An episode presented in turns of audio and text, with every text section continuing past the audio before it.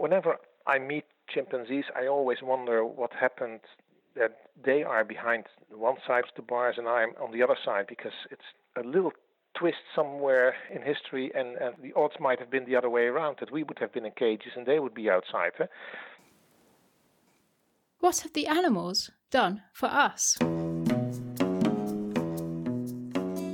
My name is Olga, and I've been wondering about that question for a really long time. And the Other 5 Billion podcast is my way of answering it and sharing with you what I found out along the way. Hey everybody! Well, today we're talking about chimpanzees, who genetically are our closest relatives. But that doesn't mean that we've made lives easy for them. Far from it, in fact.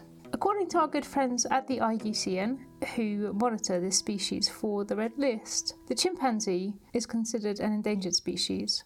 And while we, the humans, now have a population of something like 7.6 billion, the population of chimpanzees globally is actually much less than just a million. Now, a million might actually sound a lot, but what you might not know is that there's not just one species of the chimpanzee, there's a whole bunch of subspecies. And in those subspecies, some of them are actually down to just the last few hundred individuals. Now, in this episode, it's not really my intention to go into those details too much further. But I think it is important to know that even though there are many efforts to counter this loss, it looks like their population, which is mainly in West Africa and Central Africa in the dense jungle, is still declining. And unsurprisingly, that decline is because of human activity. We poach chimpanzees for bushmeat. There's a lot of habitat being lost as the jungles get cut down and turned into agricultural land. And chimpanzees are quite susceptible to a lot of infectious diseases. So, for example, the Ebola virus, which they can get just like us, is thought to have wiped out about a third of their population since the 1990s. With that backdrop alone, this episode coming up does make for some uncomfortable but really important listening. What I feel now that I've gotten to know a lot more about chimpanzees in today's world is just how unfortunate these guys are to be so much like us. It's our fascination and our exploitation because of our likeness to them that has actually landed chimpanzees in some frankly really bizarre situations, some of which just verge on science fiction, frankly. Now, even ancient tribes, not just us, used to take chimpanzees from the wild and keep them as things like pets or for entertainment. But in the 20th century, like a lot of things, trade and the use of these animals just reached another scale that was unimaginable before. Many, many were captured and they were trafficked out of Africa. How many we will probably never ever know. And they ended up in things like circuses being entertainers, and they ended up like pets. Some, and in fact thousands and thousands of them, became laboratory animals. And that means that they would go into a lab and they would be infected with pretty nasty things, things like HIV, for example, for research purposes. And then, of course, we did send some chimpanzees into space. Now, thankfully, for some of those chimpanzees, there were happier times after they were taken out of their situations. And that is the focus of this episode. You're going to hear my interview with David van Gennep. Now, David is the executive director of AAP or Stichting AAP. And AAP is a rescue and rehabilitation organisation. It's got two centres there's one in the Netherlands and there's another one in Spain. And aside from working directly with these chimpanzees that have been lab animals or have been working in circuses or kept as pets, and also other exotic animals like tigers and lions, the team at AAP also gets involved in influencing changes in public policy when it comes to do with wild animals. Just as one example, they've been really instrumental in getting a ban on the use not a very nice word, the use of chimpanzees in laboratories in the Netherlands. So that was really, really big, and David will talk about that more. And right now, they're campaigning to get the EU to implement a ban on wild animals being used in circuses. So if you live in the European Union, then please do have a read of that petition. And if you agree that this is the kind of thing that you feel strongly about, you can sign it. And I think they need 100,000 signatures for this to go a little bit further and hopefully achieve something. And the link to that's in the show notes. Now, back to the interview. It's fair to say that David is really quite exceptional. He's one of the most positive and I'd say entrepreneurial people I've met in the field of animal welfare and conservation probably ever. Imagine staying optimist when you spent your career seeing things like chimpanzees locked up behind bars in pharmaceutical labs, and they know exactly what is going to happen to them next time that a person in a white lab coat enters that space. Well, again, from that backdrop, to the positive things that David and his organization have done, the AAP communications team actually helps me to illustrate the kind of things that they do and the kind of transition a chimpanzee goes through by letting me have some backstories of a couple of um, the chimpanzees that live in their center. So to see those, just go to the show notes, go to other5billion.com and click on this episode about chimpanzees and it's all there. Really lovely. It's really going to make a big difference to how you hear this episode, I think. That's enough rambling from me. Let's hear from a real expert. So let's go to our interview that we recorded just over a week ago with David.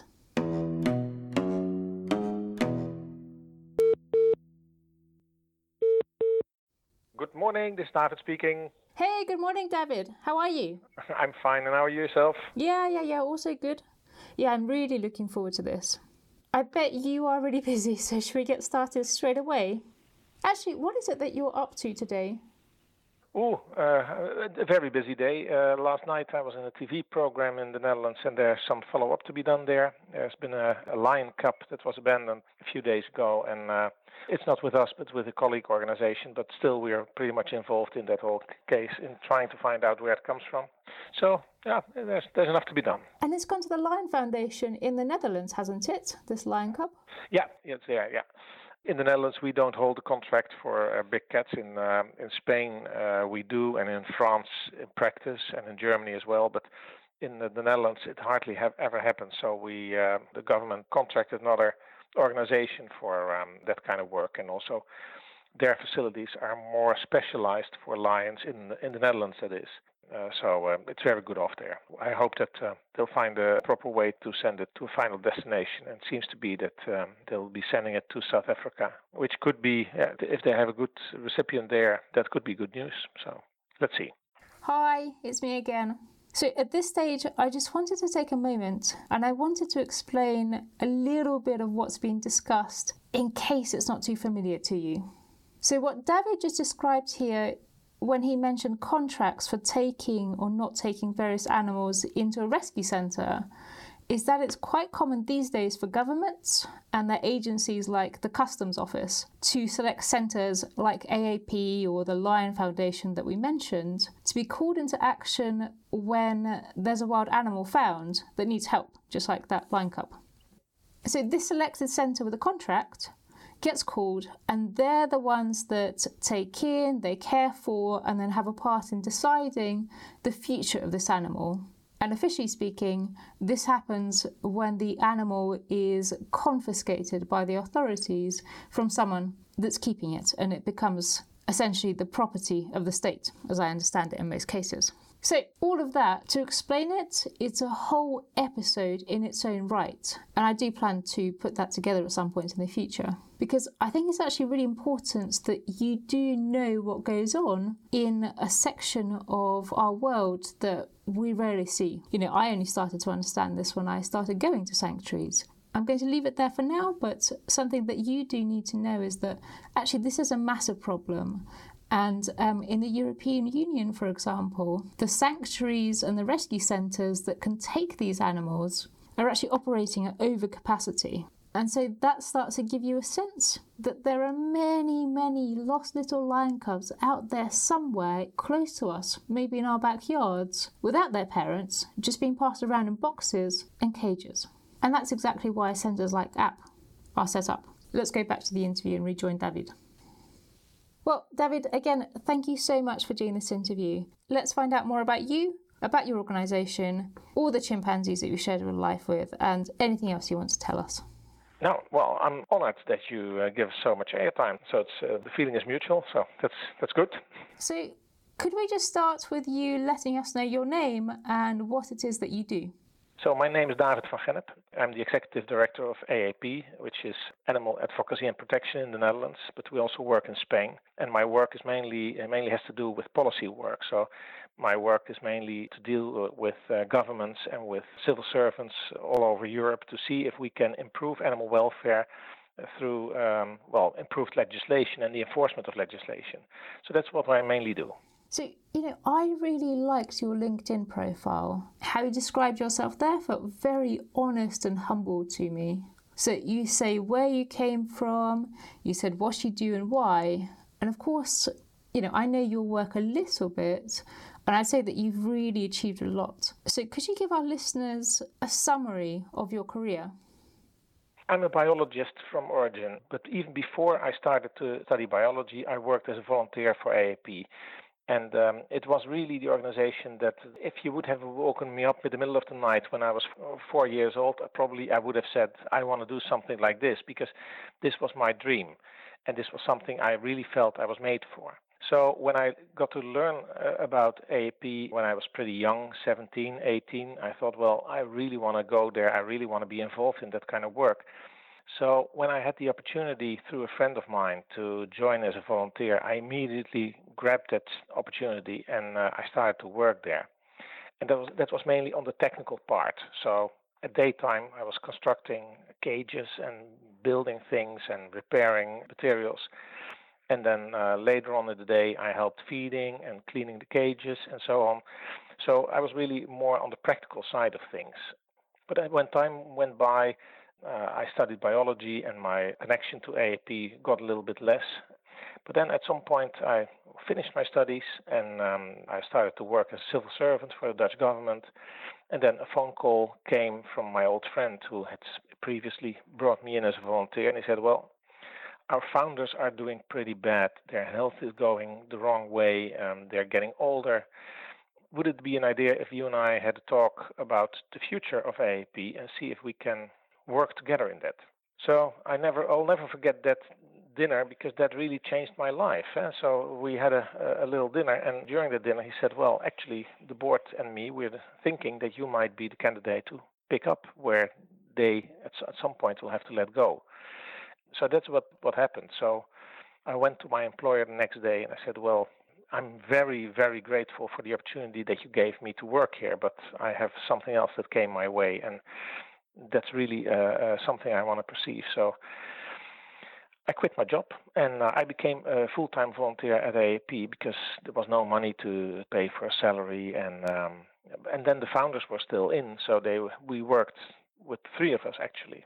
And those days was pretty difficult work. The, the work was uh, was tough. There was no money to pay for the the, the groceries, uh, the vegetables. We had to beg for our food, and everything was difficult. So I thought, well, this is going to be a problem. So I started to develop a plan to do more about fundraising because without the proper means, it's very difficult to improve animal welfare. So I started to raise funds, sort of begging with all kind of Rotary clubs and Lion clubs and all the all kind of service clubs to see if, if someone was willing to sponsor a computer or uh, some like uh, some furniture or some other things. And that gradually picked up. So at some point, the money started to come in and I was able to hire a new staff member, and that was something uh, someone I'm still pretty much uh, friends with. So he um, he started to work with us, and then a little bit more money came in. I could hire a new person to do part of the work. So and that gradually grew. Me myself, I was still a volunteer, so my salary was still not being paid for, but I could hold on for a little bit more. And that's how, with a small team of very, very dedicated people, we started to build up the organization actually from scratch because the intentions had always been very, very good, but there had never been the, the money to really uh, uh, follow up. So actually, that's how we got where we are now. So yeah. Gosh, wow.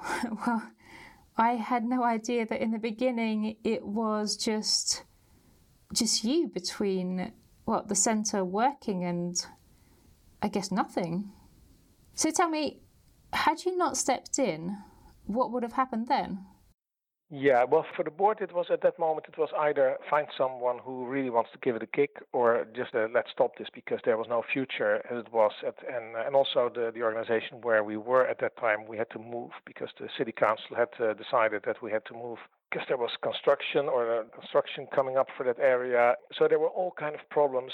And actually, one thing really changed. It was a, it was a really game changer. That was that I, I wrote a letter to some TV companies and I said, well, every day at my organization is television, and I would like you to come and film what we are doing and to see if we can make some exposure, create some more exposure on Dutch television. And well, four out of five agencies they really laughed at me and they thought that I was a well, who are you to tell us where to go? but but one of them he approached me and he said, well, can we have a meeting? Because I do think that there's some truth in what you're saying, and I would be interested in listening to what you what you have to say. So that's what we did. We had, had this meeting together with their presenter, which was a pretty famous uh, guy in the Netherlands, and they said, "Okay, let's make a deal. Whenever you have something that you think is worthwhile, just give us a call, and we'll make sure that we broadcast it, and uh, we'll see if we can do something in return in terms of fundraising." and that that really was a game changer because by then that that really meant that well our financial basis became a little bit more healthy and we could improve animal welfare we could pay for our vet we could buy the vegetables that we needed and the fruits and also we could try to put some money aside for new construction for the new facility and that's the facility that we're still in at in, in Almere uh, in the Netherlands so it, that was really I mean, if Gerard Baars at that moment, together with Martin Gaus, would have not stepped in and would have said, "Okay, we'll adopt you," then probably we wouldn't be where we are now. And uh, yeah, so you can also see that sometimes there's these small kind of things. Me writing this letter and not really know where to go, and then one of those guys picking up this letter and saying, "Well, might be worthwhile listening to uh, this person." So funny things uh, can be uh, of real, uh, real big importance. Wow, what a lovely and really unexpected story. That's that's so touching that you took those steps. And so, anyway, in Almere, your centre in the Netherlands, which you mentioned um, is where you're still located today, you have quite a number of these laboratory animals that you look after. Could you tell the listeners about those animals in particular?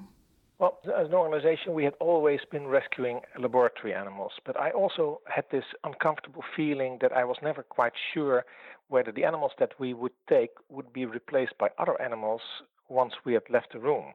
In some cases, I almost had the feeling that we were taking care of the rubbish of the pharmaceutical companies or of universities, and it felt uncomfortable because who was there to secure that no replacement could take place.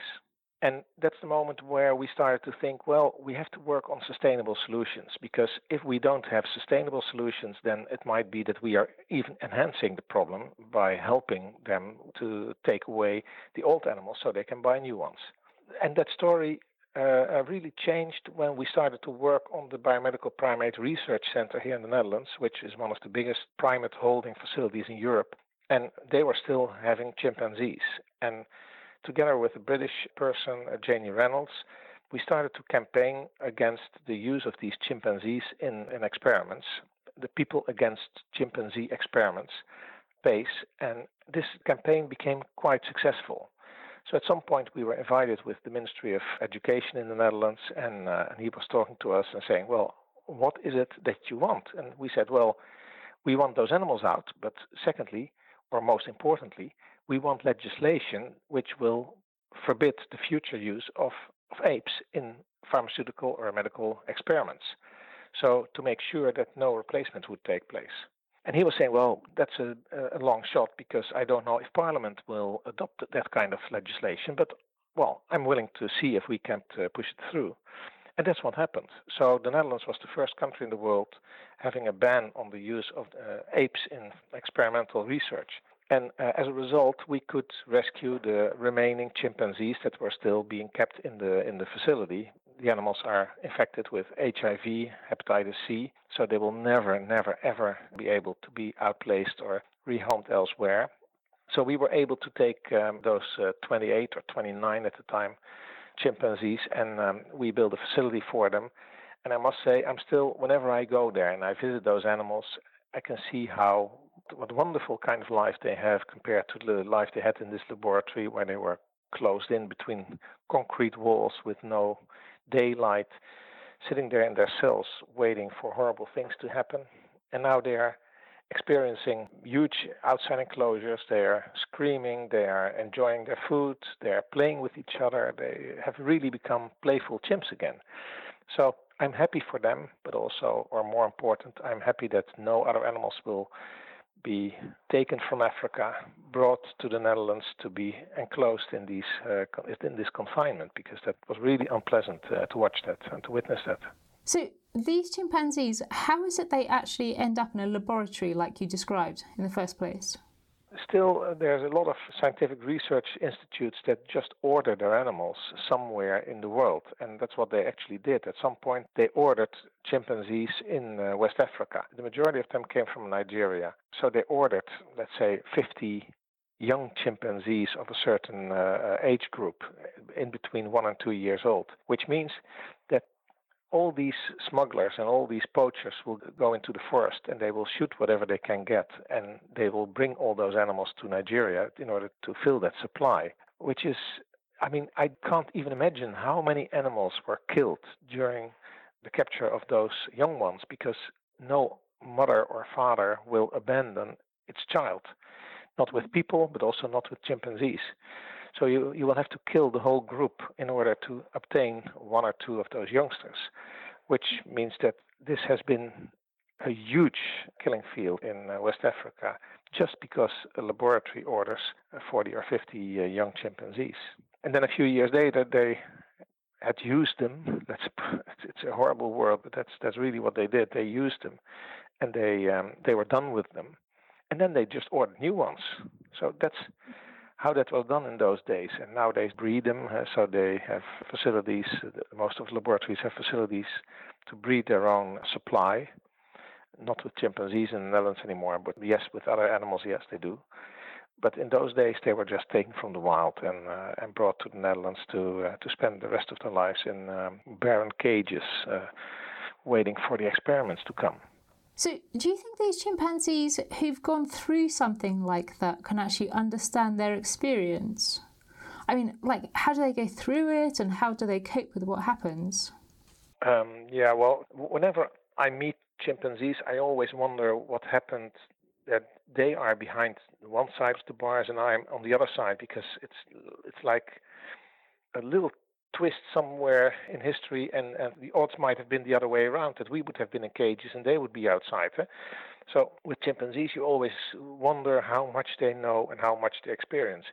They definitely know that something horrible is going to happen. Whenever they see someone with a white coat entering with plastic glasses on, uh, with a syringe in their hand, they know they're going to be hurt. They know exactly what's going to happen and they know that they will have to cope with it because they can't resist it because the steel bars will hold them and there's no escape.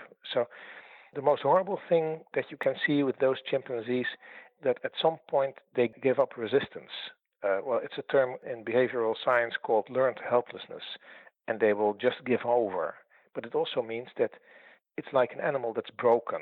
So they uh, they don't know how to cope with this horror anymore, and they just lie on their back and they let it happen, no matter how much pain it uh, inflicts on them. So that's what you can see with those chimpanzees, and that's really what is the most difficult thing also to change over time.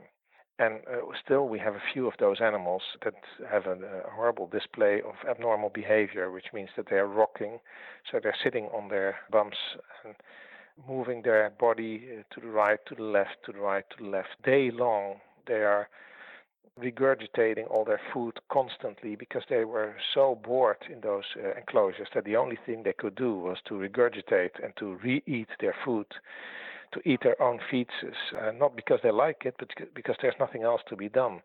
They're using their feces to paint the walls of the, the enclosures, not because they like it, because they had nothing else to do. So it's it's that kind of behavior that tells me that these animals are really badly hurt in those kind of facilities and and also I'm very much opposed to the use of animals in scientific research because I also think that the results don't tell us too much and the risks that we are learning the wrong things is pretty big. But especially the use of those intelligent animals really is bad for the animals and uh, uh, is something that should be avoided any time, I would say. When these chimpanzees arrived in your sanctuary from the laboratory, um, how would you say they felt? I would say they felt lost. They were completely not up to the space that we were giving them, the freedom that we were giving them, the fact that they were given food several times a day, the fact that they were not being hurt anymore. First months after arrival, they were still silent. It was almost painful to witness because you could see that they they had been in this confinement for so so long, never been out there. So as a little kid, they were put in this closet and the door had never been opened again. For them, the, the space and the freedom was almost more than they could cope with. Uh, the only beautiful thing that we could see that on the first evening we left them out of their crates into the enclosures group by group and we were wondering what the first thing was that they were going to do and they had been in these steel cages where they had no enrichment they had no nesting materials or nothing it was really quite barren what they had had and when evening came at about five o'clock in the evening, and chimpanzees are lazy animals. They want to have a long night, so at five o'clock in the evening they go to bed.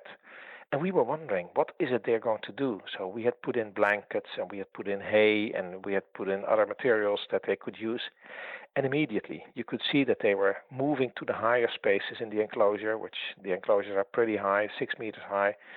And they were collecting their blankets, they were collecting the carton boxes, they were collecting paper, they were collecting hay, and they started to build nests. And it's so beautiful to see that they had never been, they had not been in, in a natural environment for some were there for 30 years already. And still, their first instinct or their first thing was, oh, finally we can build a nest again and we can tuck ourselves in and go to bed. They had not been able to do that for 30 years. And that was the first uh, thing they did. So that was beautiful to see. Yeah, but still, I mean, also that's the good news. The bad news is that some of the learned behavior, some of the abnormal behavior, uh, which is quite harmful for them as well, because the regurgitating really hurts their esophagus, but also makes their teeth burn. It's like people with bulimia not good, but still, some of that is difficult to uh, get rid of because it's so imprinted in their minds, and this is what they do. And uh, for some, we've been able to change that, but for others, it's still quite difficult. Can you identify the reasons why some of them made some good transitions while the others haven't really found it so simple? Well, to be honest, what we have learned over the years is that animals that have had some maternal upbringing have more possibilities to cope with their stress than animals that have, for instance, been captive bred and been uh, raised by people. So the fact that some of them have spent one or two years with their mothers in nature means that they are far more capable of coping with the stress than the majority of the animals that have been captive bred and who've been taken from their mothers at birth immediately to be raised by people. So it seems that this is one of the main differences between their coping behavior and their stress uh, levels, where we would have thought, if you would have asked me before we encountered these uh, chimpanzees, I would have said it would be the other way around. Animals that have been in nature, they have experienced natural life, and probably I would have said, well, rather raise them in captivity so that they don't know what wildlife is and they don't know what they've missed. But apparently, the raising by your parents is more, even more important than the fact whether you encountered natural life in uh, West Africa or not. So that, that's something we're still learning. We, we see this, by the way, with other animals as well. Huh? So, uh, for instance, with parrots, uh, you can see the same thing. If you have parrots that are hand raised, their stress behavior is far worse than with parrots that have been caught from the wild and and that's probably for the same reason because their imprinting has gone wrong. They are imprinted on people. I mean that's not good because we are not their mates. We are we are different species. So from here, I really like to turn a little bit more to AAP, the organisation. Could you describe AAP or APP and what the organisation does? AAP is a rescue center. So, uh, from origin, we rescue animals. But, like I said, it's difficult to rescue animals knowing that the animals that you're rescuing could be replaced afterwards. So, when time went by, we moved from being a rescue center to becoming an animal welfare organization. And that's also where the name comes from animal advocacy and protection.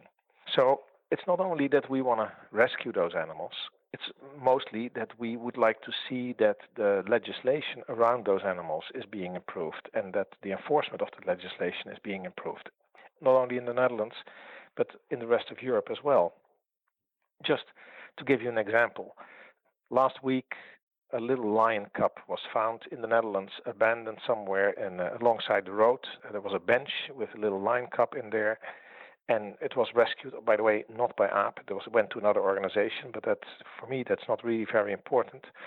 We were called and we we made sure that the animal was being rescued and uh, that's that's the end of it. But the most important thing is that if you go back into the history of this little lion cub and you're trying to find out where it comes from you find that it comes from a circus which is not even operating in the Netherlands but in other European countries that circus went to Belgium they sold their lion cub to a guy who also had all kind of other animals, and this guy felt that the authorities might do a raid, raid with him and uh, confiscate the animals.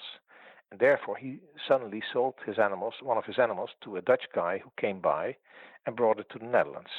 So, by the time this lion cub is four months old, we already have four countries being, or three or four countries being involved in this whole case within Europe. And that means that European legislation is ever so important. It's so important that we harmonize our legislation, like the Belgian legislation needs to be harmonized with the Dutch, and the Dutch legislation needs to be harmonized with the Spanish. If we don't do that, then we cannot protect those animals properly.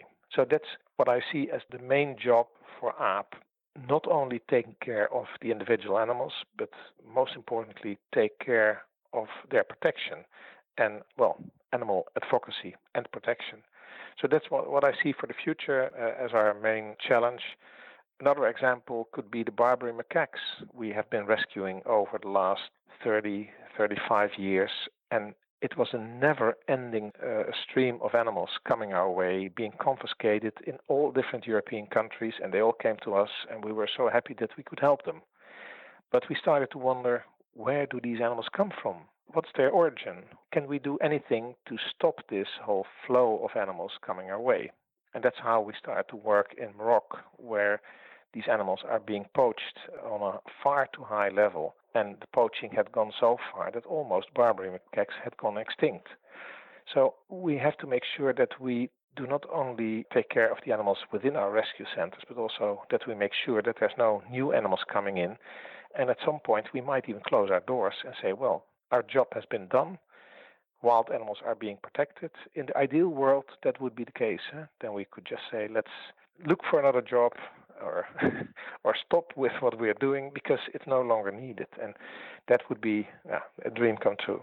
Have you actually met these people who do keep the animals illegally? For instance like these people you mentioned in the story of the lion cub. I mean, I just wonder why they do this because, really, to most of us, it would seem like a really weird idea to keep a lion cub or a, or a chimp in our basement. Yeah, and on the other hand, I meet quite a few of those people, and some of them you don't want to relate to because they're gangsters or they're mafiosi kind of uh, people. Uh, well, that's a different ball game.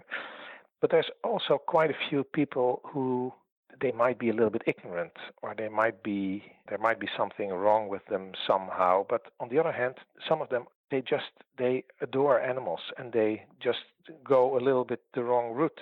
There's this beautiful video uh, on youtube of these two guys buying a lion cub somewhere in london i think and finally bringing it to africa. And then years later they return to Africa to look what happened to their lion cub, and the lion cub was a full-grown male lion by then, and he recognized them immediately, and he jumps on, on them and starts to play with them. I mean, if you look at that video, people are amazed and they feel so happy for the animal and they uh, and for these people who uh, brought them to Africa. But it started with these stupid people bought a lion cub And that's the uh, still there's so many people who want to own animals and uh, who want to have animals in their hands. They want to feel them. They want to have be near to them. I mean, this guy who bought this lion cub in the Netherlands probably thought, well, I know somewhere in my mind that this is going to be a full-grown lion who's going to eat me, but still I want to have it within people that is so strong, this need of owning things, of having things. So I'm a little bit afraid also that education for those kind of people will never work because whoever on this earth does not know that a lion cub becomes a lion. So education will not solve this problem. You really need strong legislation and, and also a thorough follow up of that legislation. So the enforcement needs to be strict as well. No exceptions. If things go wrong, immediately act on it, and that, well, that's the only way it works. So, for me, it shows that people are pretty ignorant if it comes to animals. They still have to uh, learn quite a bit. Well, strong legislation throughout all of Europe, in my opinion, the the best uh, thing that we could uh, that we could do for them. So, on your website, you speak about this difference of belief about what animals are. And to quote, you say, AAP believes animals are sentient, independent beings. And then you compare that with the legal system of the European Union that views animals as goods. This latter perspective, seeing animals as goods, is that what needs to change for the legislation to work well? The idea of looking at animals as goods is a problem, of course, because it also, for instance, if you're if you're looking at confiscation of animals, for instance, then you can see that everything that have been thought out for confiscated goods counts for animals as well. So that's one of the reasons why we think that animals as goods is not the right way to approach uh, things. You, we should be looking at animals as sentient beings this weekend I had a uh, on Twitter I had a discussion with a person who was saying that we were, we were having a discussion about protection of animals, and she was describing the fact that she was looking out of the window and there was this rat, and the rat had a paralyzed its hind limbs were paralyzed, and she said, well. I couldn't put myself to caring for this animal because it was a rat.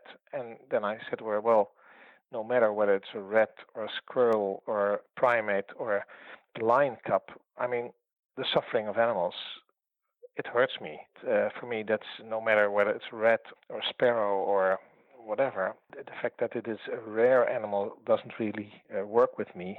I see an animal and I see an animal in need. In this case, I think the animal cannot be helped, so I would rather put it down than see it suffer for one or two days longer but that's my personal belief. That's my personal feeling. Yeah, I would I would like to see that changed in legislation so that we don't see animals as goods anymore, and uh, that we would consider them more sentient beings. And I must say that huge steps have been taken already. Yeah? So the the Treaty of Lisbon, the European Treaty of Lis- Lisbon, says that animals are sentient beings. That doesn't really yet mean that legislation is also translated to this concept. But at least the recognition is there. And I think that this is the first step. And I must say, uh, I'm being considered to be an extreme optimist. So I always see the opportunities and I always see possibilities uh, for change. And uh, in, in, that sense, uh, sometimes I'm a little bit too optimistic. But I think in the coming years, we might see some big changes still to happen. And um, I want to be part of that. I want to make sure that I've done whatever I can to see these uh, changes uh, happening and and also see for my organization and also for my colleague organizations I see a big role because I think that by telling the stories of the animals that we rescue we can really change the hearts of people around us. Because if we tell the stories of our animals if we give them names if we we show what they encountered, the hardship they've gone through, then I, really think that this will, in the end, also change the behavior of people. Yeah, so I remember Jane Goodall was really the first person to start giving chimpanzees names when she studied them. And at the time, all the other researchers were giving chimpanzees numbers. Do you think that's a reason for her being able to do the kind of new research that really broke some boundaries and that she's recognised for? Yeah, but she's been ahead of time always. Uh, I know her very well. We are good friends, and I admire her extremely. She has been one of those people who really changed the world with respect to animals, but also with respect to how we look at our environment and our caring capacities. What she did is she made individuals out of animals. and she gave them appealing names and also she spoke about them in a caring way. So from Jane, I learned that we shouldn't talk about caretakers anymore as people who take care of animals, but they're caregivers, and it's so beautiful. it's, it's, it looks like like semantics, but it's not. We are allowed to take care of these animals, but we're we're giving them something, and it's beautiful. So yes, I think that she has really made a big change, and also uh, scientific world really was angry with her because of this, because they saw this this woman without a scientific background, and she was just ignoring all the rules of science. And in a way, uh, she was by giving these animals names, she was also saying, listen, these animals that you are killing in the name of science, they are individuals, and by giving them names, she made it quite difficult for people to just ignore the fact that they were killing time and uh, over over and over again. They were killing individual animals uh, with family and with fathers and mothers, friends and enemies, children, aunts and uncles. Then it becomes a different story. Eh? Then, if you just take one out and you kill it because you have a scientific approach or a scientific question, this is um, different than uh, when it has a number from when it has got a name, has become an individual. You also say that your approach is to talk about the issues you know about and to show alternatives rather than being an activist, as it were. What is it that you mean by that? Could you give us an example? Well, first of all, I'm not against activists. And on the contrary, I do think that activists can play an extremely important role, especially by addressing issues. So I work uh, shoulder by shoulder with activists on different issues. And I see that their influence can sometimes be huge. But I also see that at some point there's the need of organizations that are a little bit closer to civil servants, to politicians, that are a little bit more able to create a bridge between the offenders and the other side of the world. And that's where I see a role for my organization. So we are a rescue center. We cannot take the side of an activist being too strong in our opinions because that also means that we could jeopardize the animals that we take care of. So, for instance, if we would be very, very strong activists campaigning against the use of wild animals in laboratory or in science, then no laboratory would ever be willing to hand over their animals to us. So we have to know our role and our position in this chess game. And so sometimes we are a little bit more on the background, and sometimes we are a little bit more up front. And, and usually we try to stay away from the barricades and we let others do that part of the work. And as long as you respect these different roles and if you realize that they are there, then I do think there's a place for for both of us. So the activists sometimes can go a little bit further in order to allow us to make a sort of a, an, an, agreement with government uh, saying, well, we didn't gain the full 100%, but at least we've gone, let's say, 70 or 80% along the way, which means that we are able to make a change, though not the full change that could be envisioned. So, AAP has two sanctuaries that look after primates and exotic animals. Could you describe or both the centres to us? Like how big are the operations? How do you run them efficiently? How do you make the chimpanzees as happy as possible for their life there? At the moment, we have a sanctuary here in the Netherlands, which is a place where it all started, and we have a sanctuary in Spain. And actually, it's not as much sanctuaries as it is they're rescue centers.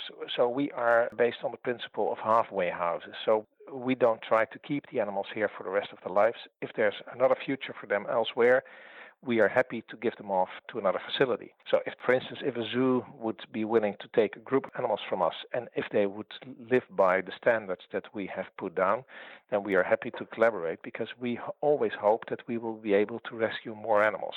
The difference between the Spanish and the, and the Dutch organization is mainly that within the Netherlands, we rescue every species of mammals below 100 kilograms and in Spain, we can also rescue animals bigger than 100 kilos. So that means that big cats can only be rescued in uh, in Spain and not in the Netherlands. So our permits here in the Netherlands is limited to 100 kilos, more or less, and um, in Spain it's not.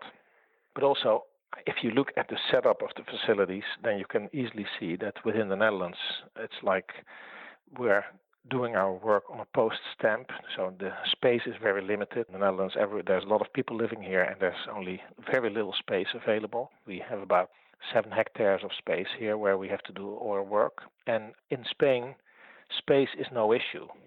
So we have a sanctuary or a rescue center there, which has in total, I think, 230 hectares, and some of the terrains we have never never even visited uh, because they're somewhere high in the mountains, and yeah, no one ever told us where the borders of our terrains are. Uh, so, so that's a big difference. And also, yeah, the big cats is quite a bit different. It gives a completely different atmosphere. So if I walk around there and I hear the lions roar, that's that is so amazing. That is so beautiful. We've organized in such a way that the animal care departments, for instance, they all work together. So we have one head of animal care, and this person is not only supervising the work in the Netherlands, but also supervising the work in Spain. And by doing that so like this, we make sure that the expertise that is built up in the Netherlands can also be used in Spain. And the other way around, the same thing. Things that we've learned in Spain can also be used in the Netherlands. And I must say, to some extent, that does really work the only problem that we encounter is the cultural difference because Spain and the Netherlands, I do think that there's quite a bit of difference between the two countries. Spain is rather high, hierarchic, uh, so whatever the boss says is being done. And in the Netherlands, you can discuss about everything over and over and over again, which makes it sometimes very uh, difficult to to just make a decision because people will always question your decision and they will keep asking questions. In Spain, that would be impossible because then you would be fired. so people don't discuss with you, but they might completely disagree. So that sometimes gives us some, some headaches because then we think we've heard a yes, but you can see by the nonverbal communication that the answer is actually no.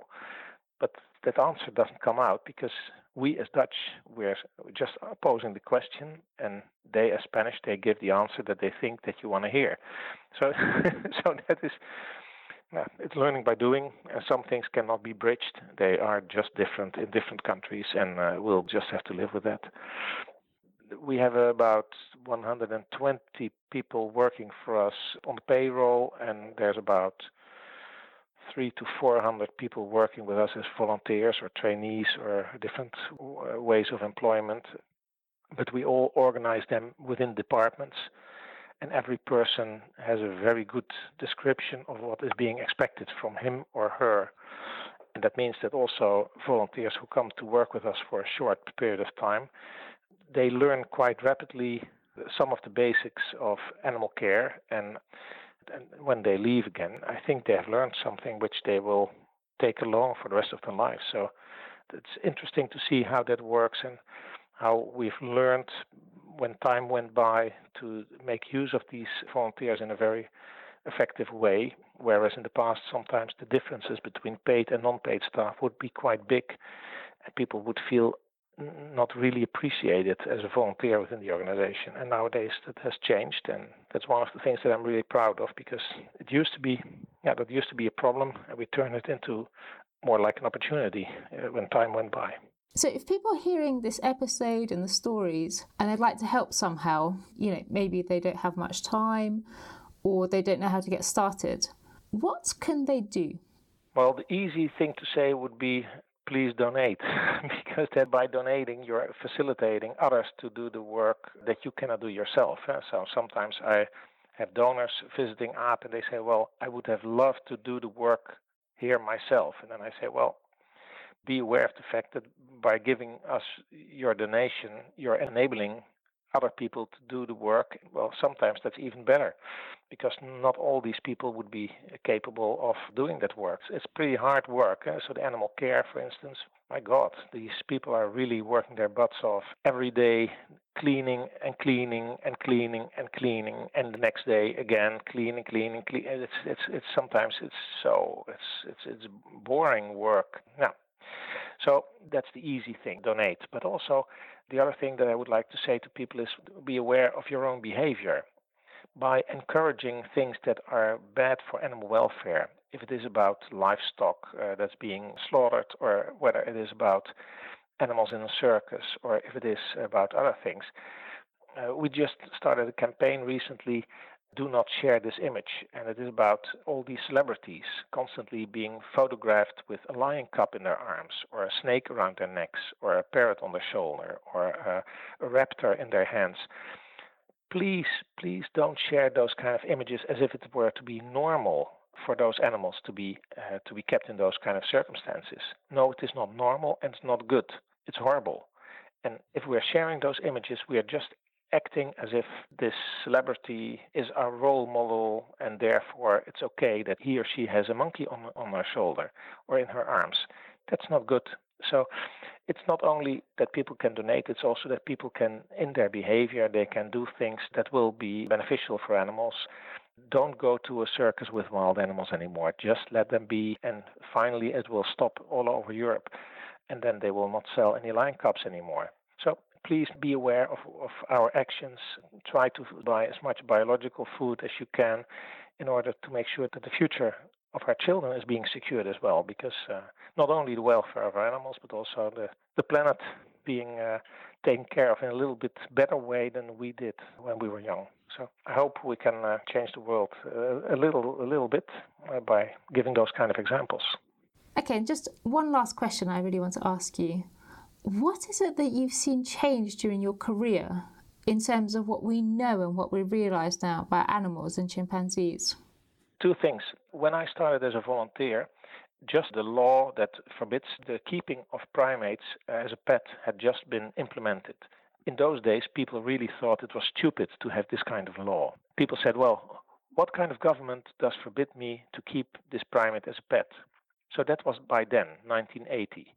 Nowadays, if someone keeps a primate as a pet within 24 hours, we will know that. Within 24 hours, the surroundings of this person will have given us a call and said, please go there and capture that animal because it's being abused and something has gone wrong there. So, in the attitude of people, things are changing in a good way. Same thing we saw in the circus world. When we started to campaign against the use of wild animals in entertainment, in the Netherlands, about 15 to 16 percent of the people would have voted against the use of wild animals in entertainment. And then we started to tell the stories of those animals, how they suffered, what happened to them, what, what's, what's their history, and also what's their future. And that meant that we could see this change in attitude of people, not at once. Eh? That takes years and years. You have to be patient and you have to keep telling the stories, and sometimes you're really disappointed by what people are doing. But at some point, we changed from 15, 16% to 70% of the Dutch population. 70% was voting in favor of a ban of the use of wild animals in entertainment. And then it happened. Then the ban came. So politicians are usually following the voters. And we are the voters. Your listeners are the voters. My donors are the voters. Europeans, uh, whether they're British, Scottish, Welsh, or Dutch, doesn't really matter we are living in Europe and we are influencing the policymakers around us. So I've seen huge changes over the last few decades, and I think there's still some, some changes to come. And well, like I said, I would like to be part of trying to see if some of those changes can be influenced by us and other animal welfareists uh, as well. So I, uh, I see that there's some work to be done still. Well, that's a wrap. And I must say that conversation with David left me feeling quite upbeat and hopeful despite the fact that we discussed a lot of really quite difficult things. So I think, especially when he described those poor chimpanzees getting to the state that they just regurgitate their food out of boredom and they knew what was coming when those people in white lab coats appeared, I was just close to tears. But with people like him around, I do think it's possible we're going to see even more changing attitudes to taking wild animals from the jungles. I think he had a really good point regarding wild animals being seen as something normal to have in your Instagram feed.